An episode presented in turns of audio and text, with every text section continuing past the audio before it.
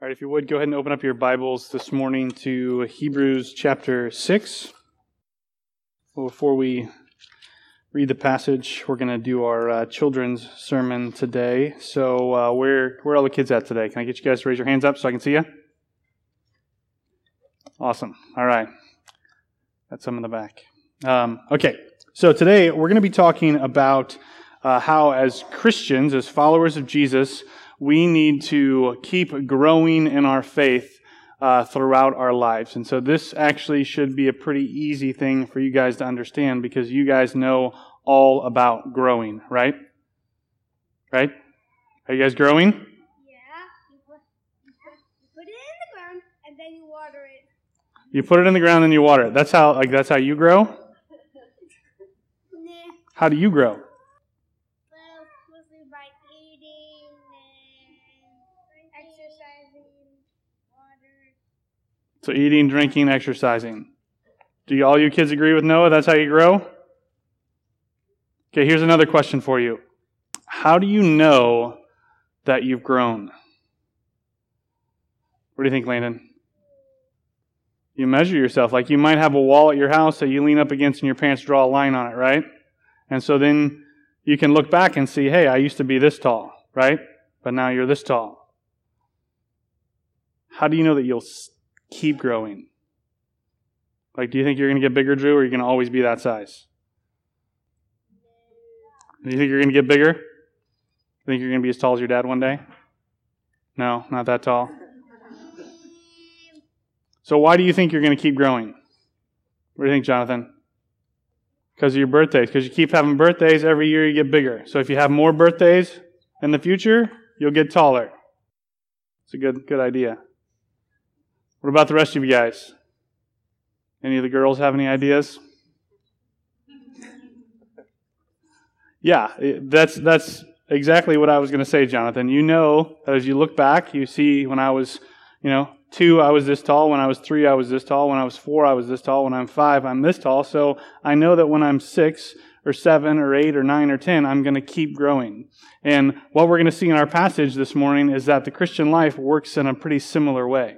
We can look back on our time following Jesus and see where we were before and that we've grown since then. We can look at where we're at right now and see that He's still growing us in our faith, and then we can have hope that someday we're going to be even, even bigger in our faith. We're going to keep growing throughout our lives. And so, as our author is telling us to press on and keep growing so that we don't fall away, uh, we should remember that just like we could when we were kids, we can look at, you know, lines on the wall and see that we've grown. We can look at points in our lives and know that God is growing us and will continue to grow us. So let's read our passage this morning. If you haven't already turned there, turn to Hebrews chapter 6.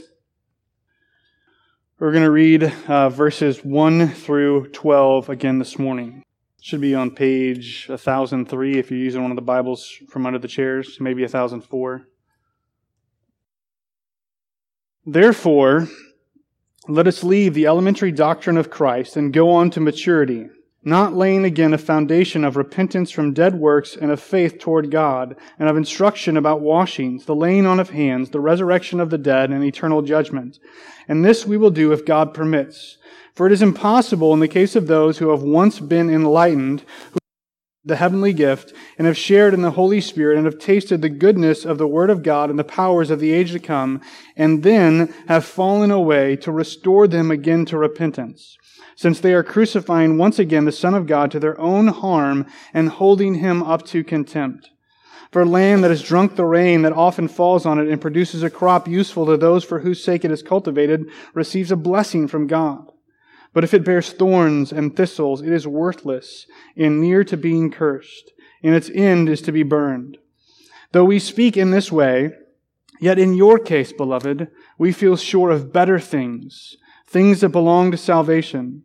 For God is not unjust so as to overlook your work and the love that you have shown for his name in serving the saints, as you still do. And we desire each one of you to show the same earnestness, to have the full assurance of hope until the end, so that you may not be sluggish, but imitators of those who through faith and patience inherit the promises. Let's pray. Father, we thank you for your word. God, and that even though this was a book that was written thousands of years ago, today it still is relevant and still has application for our lives. And I pray that by your Spirit this morning, that you would help us to, to just hear the words of the author of Hebrew, that you inspired him to write. God, that we wouldn't shrug off uh, the warning we saw in this passage last week. And we wouldn't shrug off today the call to press on to maturity so that we can have assurance that we really are your children. I pray now that you would help us together to understand more of your word. And in it, to understand more of who you are and what you've done for us. And, and who we are in light of that. And how you call us to respond to the grace that you've shown us in Christ. Jesus, we thank you for your sacrifice. It's in your name we pray. Amen. So, this is the exact same passage that we read last week when we gathered together. And uh, last week we focused mostly on verses 4 through 8, talking about this warning that the author of Hebrews gives us. And I said that we'd come back this week and we talk more about what he's going to tell us in verses 9 through 12, where he gives us assurance uh, in light of the warning. And the warning that we saw last week was just that it's impossible to restore to repentance those who have fallen away from their faith. And uh, we defined falling away last week as a kind of continual, committed rejection of who God is and what He's done. So it's not this one time thing. It's not this accidental thing. It's a determined rejection of God and the grace that He's shown us in Christ. And because of that, because it's that kind of sustained, repeated, or repeated rejection of Christ, it's impossible to restore them to repentance. Uh, we saw that in the passage last week, and the reason why it's impossible to restore them to repentance is because they've rejected the only opportunity there is for repentance, and that's in Christ.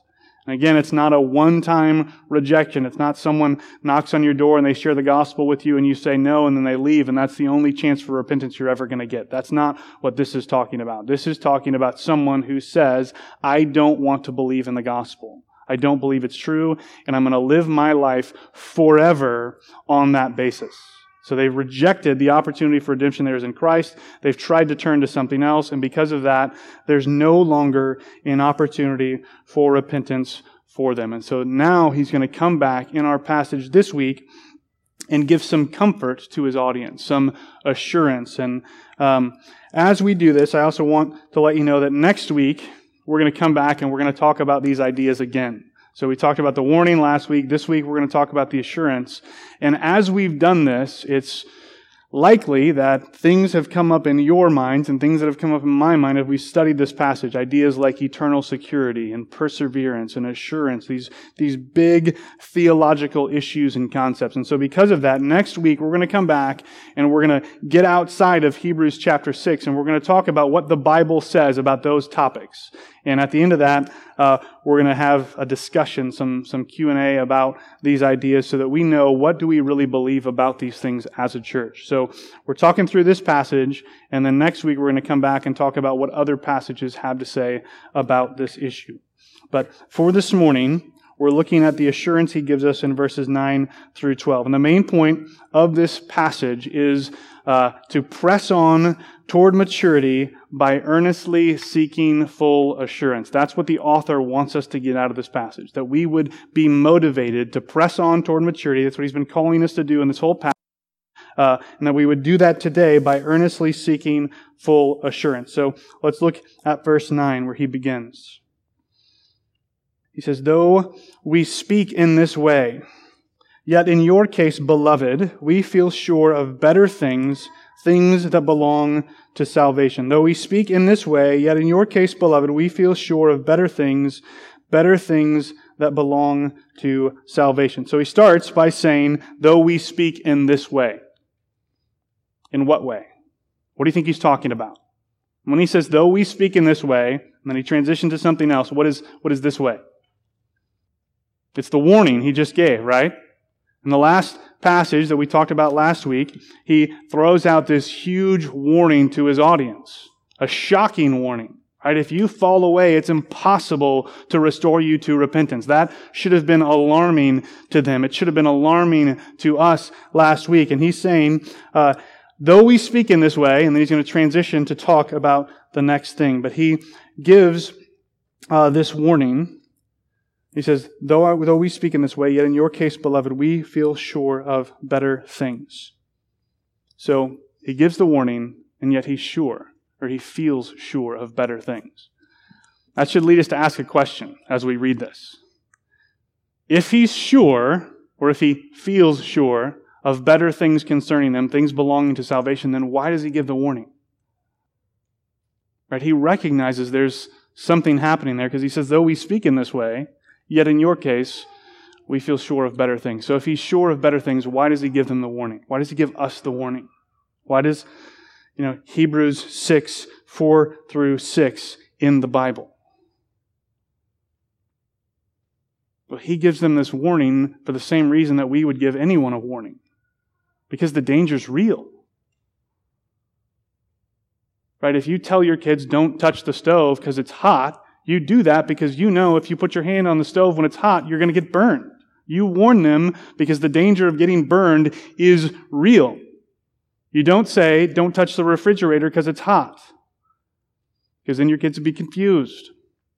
Warnings are warnings because the danger is real. And so he gives them that warning because the possibility of them falling away, the possibility of them getting into a place where it's impossible for them to be restored to repentance is real. And the reason why I bring that up again is because if any of us left last week hearing that warning and thinking, that doesn't apply to me, then you've missed the point that the author of Hebrews is trying to make. You missed the point that I was trying to make last week. This warning is here because it's a very real possibility. And we should not hear this warning and think, yeah, I need to go warn some other people. I need to go warn that guy or that guy or this person in my life. We should hear this warning and think, I need this warning. I need to be motivated not to fall away. The reason why this warning exists is because the danger is real. It could happen to us. The reason why it could happen to us, the reason why the author gives the warning is because he doesn't know for sure. I mean, even the way he describes how he feels about his audience, he says, We feel sure of better things. There are a lot of words he could have used instead of this one to describe a much higher level of certainty. He could have said, We know. We know that there are better things in store for you. He could have said that he is sure. He says he feels sure. It's more tentative. When I was in school, I was forced to study this topic called epistemology, which is a, a fancy word that you can impress your friends with at parties that talks about the theory of, of knowledge. It's a philosophical discussion. How do we, how do we know what we know? How can we know uh, just how much we know what we know? What does it mean to know something? Really exciting stuff to read and study. But what I learned from that study was that there's a whole lot of stuff that we think, I know these things, that we really take on faith. And there's a whole lot of things that we would say, we know, we certainly know these things that we don't really know with 100% certainty. And that doesn't mean that knowledge doesn't matter. It doesn't mean that we can't know things. What it means is that uh, there are things that we simply don't know and can't know because we're not God. Right? God is the only one who knows everything, right? I don't know everything. You don't know everything. We don't know what the future holds like He does. We can have some idea, right? I'm fairly certain that when I leave this place, we're going to go home and try to goad our kids into eating lunch and taking naps. That's what Sunday afternoon noon normally looks like for our family. Uh, but I don't know if something's going to happen as we leave this place that's going to change all of that. And the reason why this warning is here is because, like we talked about last week, we don't know the future. So I can say right now with a whole lot of confidence that I have trusted in Christ. He has redeemed me. He's going to keep growing me in my faith. But the reality is that I don't know what the future holds. Right? I don't know how I would respond if something like what happened to Job happens to me. And I don't think any of us know. Right? It's my hope that if that happened, the Lord would work in me so that my faith holds up to that test. So that I suffer through it by His grace. But the reality is, I don't know. And you don't know. And that's why this warning's here, because the call is for us to recognize that we don't know and to press on to maturity now so that when things happen in the future, we keep pressing on toward maturity. So, the warning's real. The danger's real. That's why he speaks in this way. That's why he gives this warning to them. That's why he gives this warning to us. And we need to feel the weight of it. If we don't, it's because we're not honestly assessing who we are and who God is. So he says, he speaks in this way, but in their case, beloved, he says, we feel sure of better things. So let's talk about the reasons why he is sure or feels sure of better things, things belonging to salvation. He gives them three reasons. These are in verse 10. He says, We feel sure of better things. Verse 10 For God is not, so un, is not unjust so as to overlook your work and the love you have shown for his name in serving the saints as you still do. Three things give him confidence. The first one is who God is. God is not unjust. So the first reason the author has confidence that his uh, audience are truly believers has nothing to do with them. It's who God is. God is not unjust.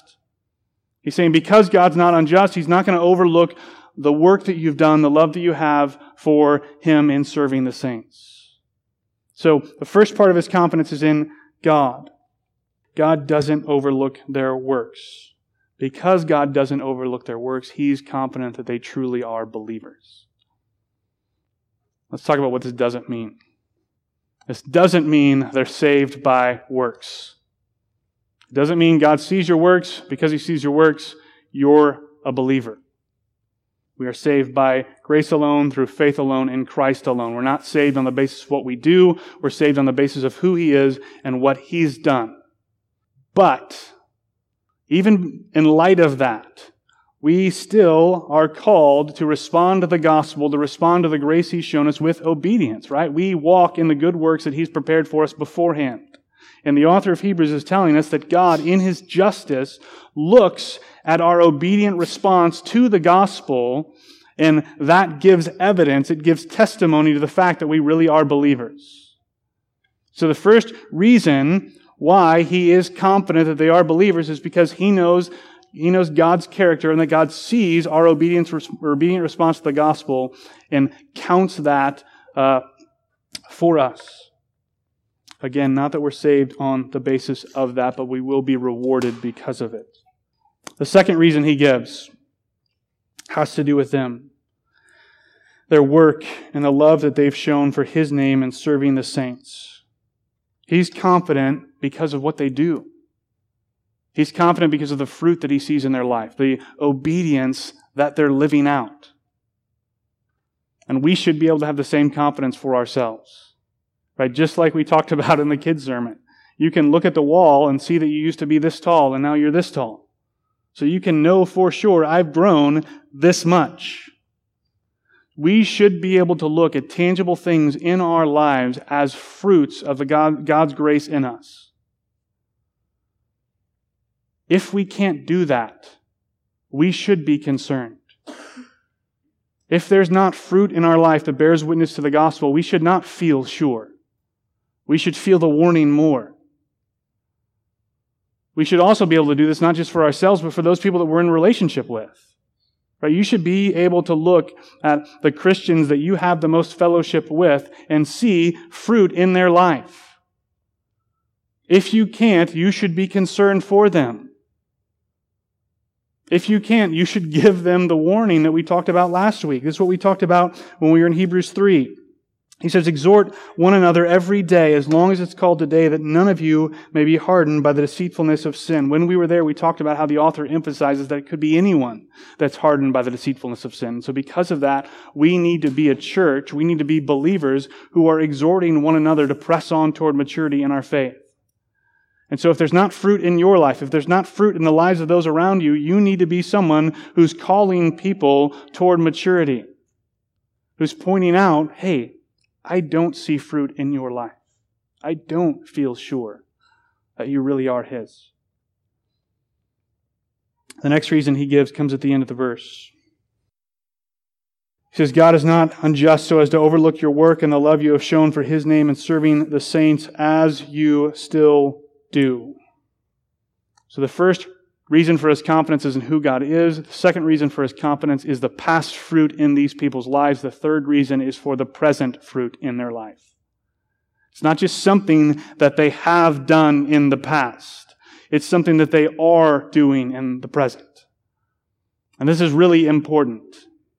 Because of who we are as people, we can think that because of what we've done for God in the past, it entitles us to coast in the present. Or we can become too comfortable, you know, looking back on past growth and past experiences of God and, and think that for somehow, some reason that makes up for a lack of obedience in the present.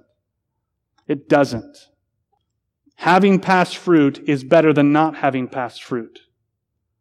But we should have present fruit too.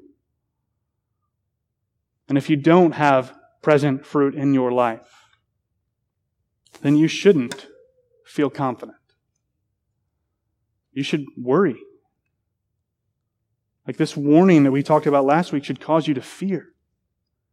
Not, you know, in a demotivating way where it just cripples you and paralyzes you, but it should motivate you to press into Christ, to renew commitment to the grace that He's shown you in the gospel.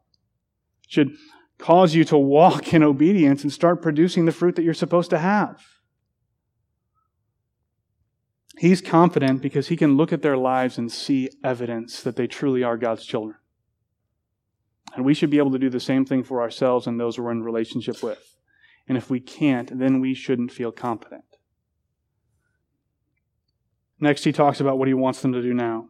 So he says, I'm, I'm confident, I feel sure of better things in your case. He tells them why.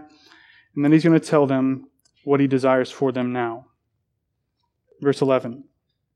And we desire each one of you to show the same earnestness, to have the full assurance of hope until the end.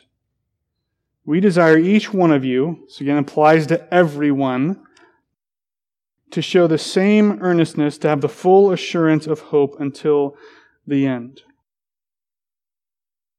So, what is it that he wants from them? Let's, let's talk about this a piece at a time. First, he says, We desire, we want each one of you to show. I think his choice of this verb is really important. He doesn't say he wants them to know something. He doesn't say he wants them to believe something. He says he wants them to do something, to, to show it. In order to show something, we've got to display it. It's an outward expression of something that's inside. Right? If I come to you and I say, hey, I want to know how to paint, you could fulfill that request by handing me a book about painting. Say, read this. You'll know about painting. You could send me a link to a YouTube video. You could do any number of things that isn't you showing me how to paint. But if I come to you and I say, hey, I want you to show me how to paint, in that request, there's an assumption that you're going to do something outwardly that shows to me what it means to paint which is good because I don't know how to paint uh, artistically. I mean, I can paint a wall. But showing something is a demonstration.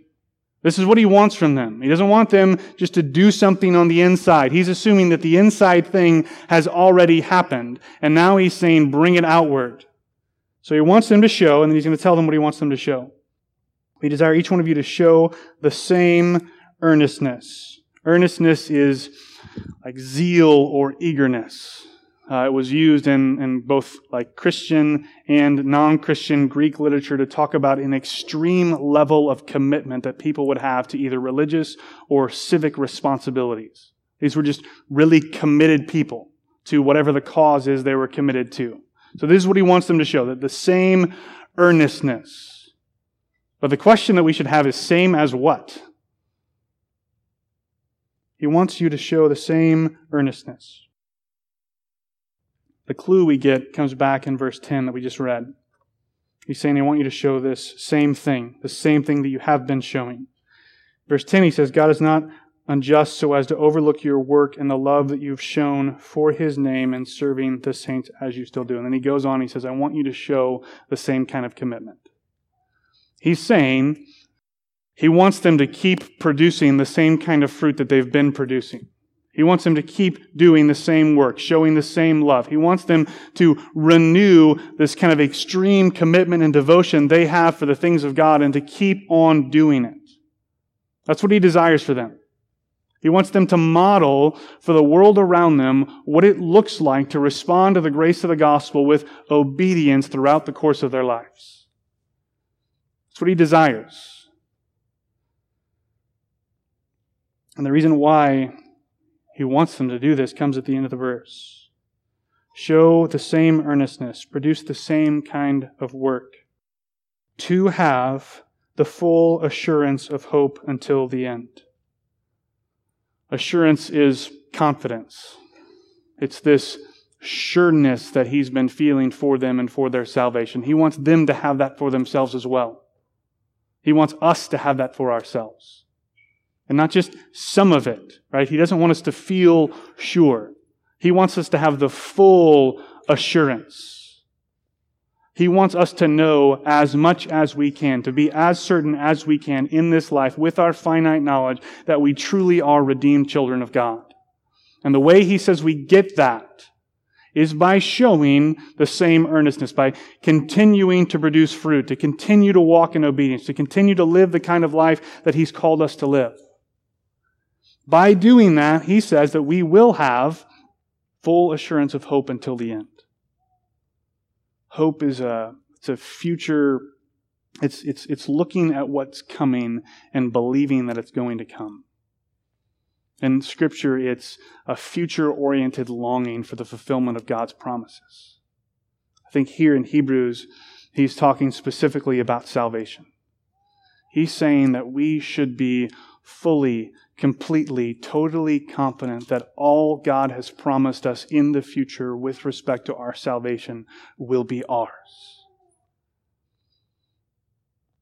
And the reason why we have that confidence, or he tells us the reason, the way we'll get that confidence, is by not just focusing on the past fruit in our lives and not just focusing on the present fruit, fruit in our lives, but continuing to walk in obedience throughout our lives so that we keep having the same assurance that we've had all along. The reason why he calls us to do this, the reason why he wants us to show the same earnestness comes in verse 12. This is the purpose for everything he's saying. So that you may not be sluggish but imitators of those who through faith and patience inherit the promises. And in the next passage, he's going to give us an example of this in, from the life of Abraham. He wants us to be like Christians uh, from previous generations who have kept pressing on to the end, who have put their hope in God in the fulfillment of God's promises and have not been let down. And he desires us to do this by continuing to walk in obedience the warning in the passage last week is, is real. And the author doesn't want us to fall away. Right? We shouldn't want to fall away. We shouldn't want anyone we're in relationship with to fall away. We shouldn't want to have to work through this passage practically thinking about the life of someone we know. And the way that we avoid that the way we avoid this sluggishness he's talking about at the end of the passage is by pressing on toward maturity, by walking in obedience. I know that at BC, anytime we start talking and emphasizing obedience, our, you know, legalism flags go up and we say, wait, we don't have to obey. We're saved by grace through faith in Christ alone. Absolutely. But we have to obey. Because he commands us to in his word. And it's uh, the fruit of the gospel in us. And so if we're not obeying, then we should have zero confidence that we truly are redeemed. If we can't look at past fruit in our life, if we can't look at present fruit in our life, if we're not uh, even now planning for there to be future fruit in our lives, we should worry that we will be sluggish. We should worry that we will fall away. We should worry that we'll miss the rest that God has promised us. All the things that the author of Hebrews warns us about should concern us. But the alternative is by pressing on toward maturity and by being a church that does that not just for ourselves selfishly, but encourages one another to do that as well. I'm going to pray and then Sean, who's not in here, is going to come. Sean will be right back. Then Sean's going to come and lead us in the Lord's Supper, Lord willing. Let's pray.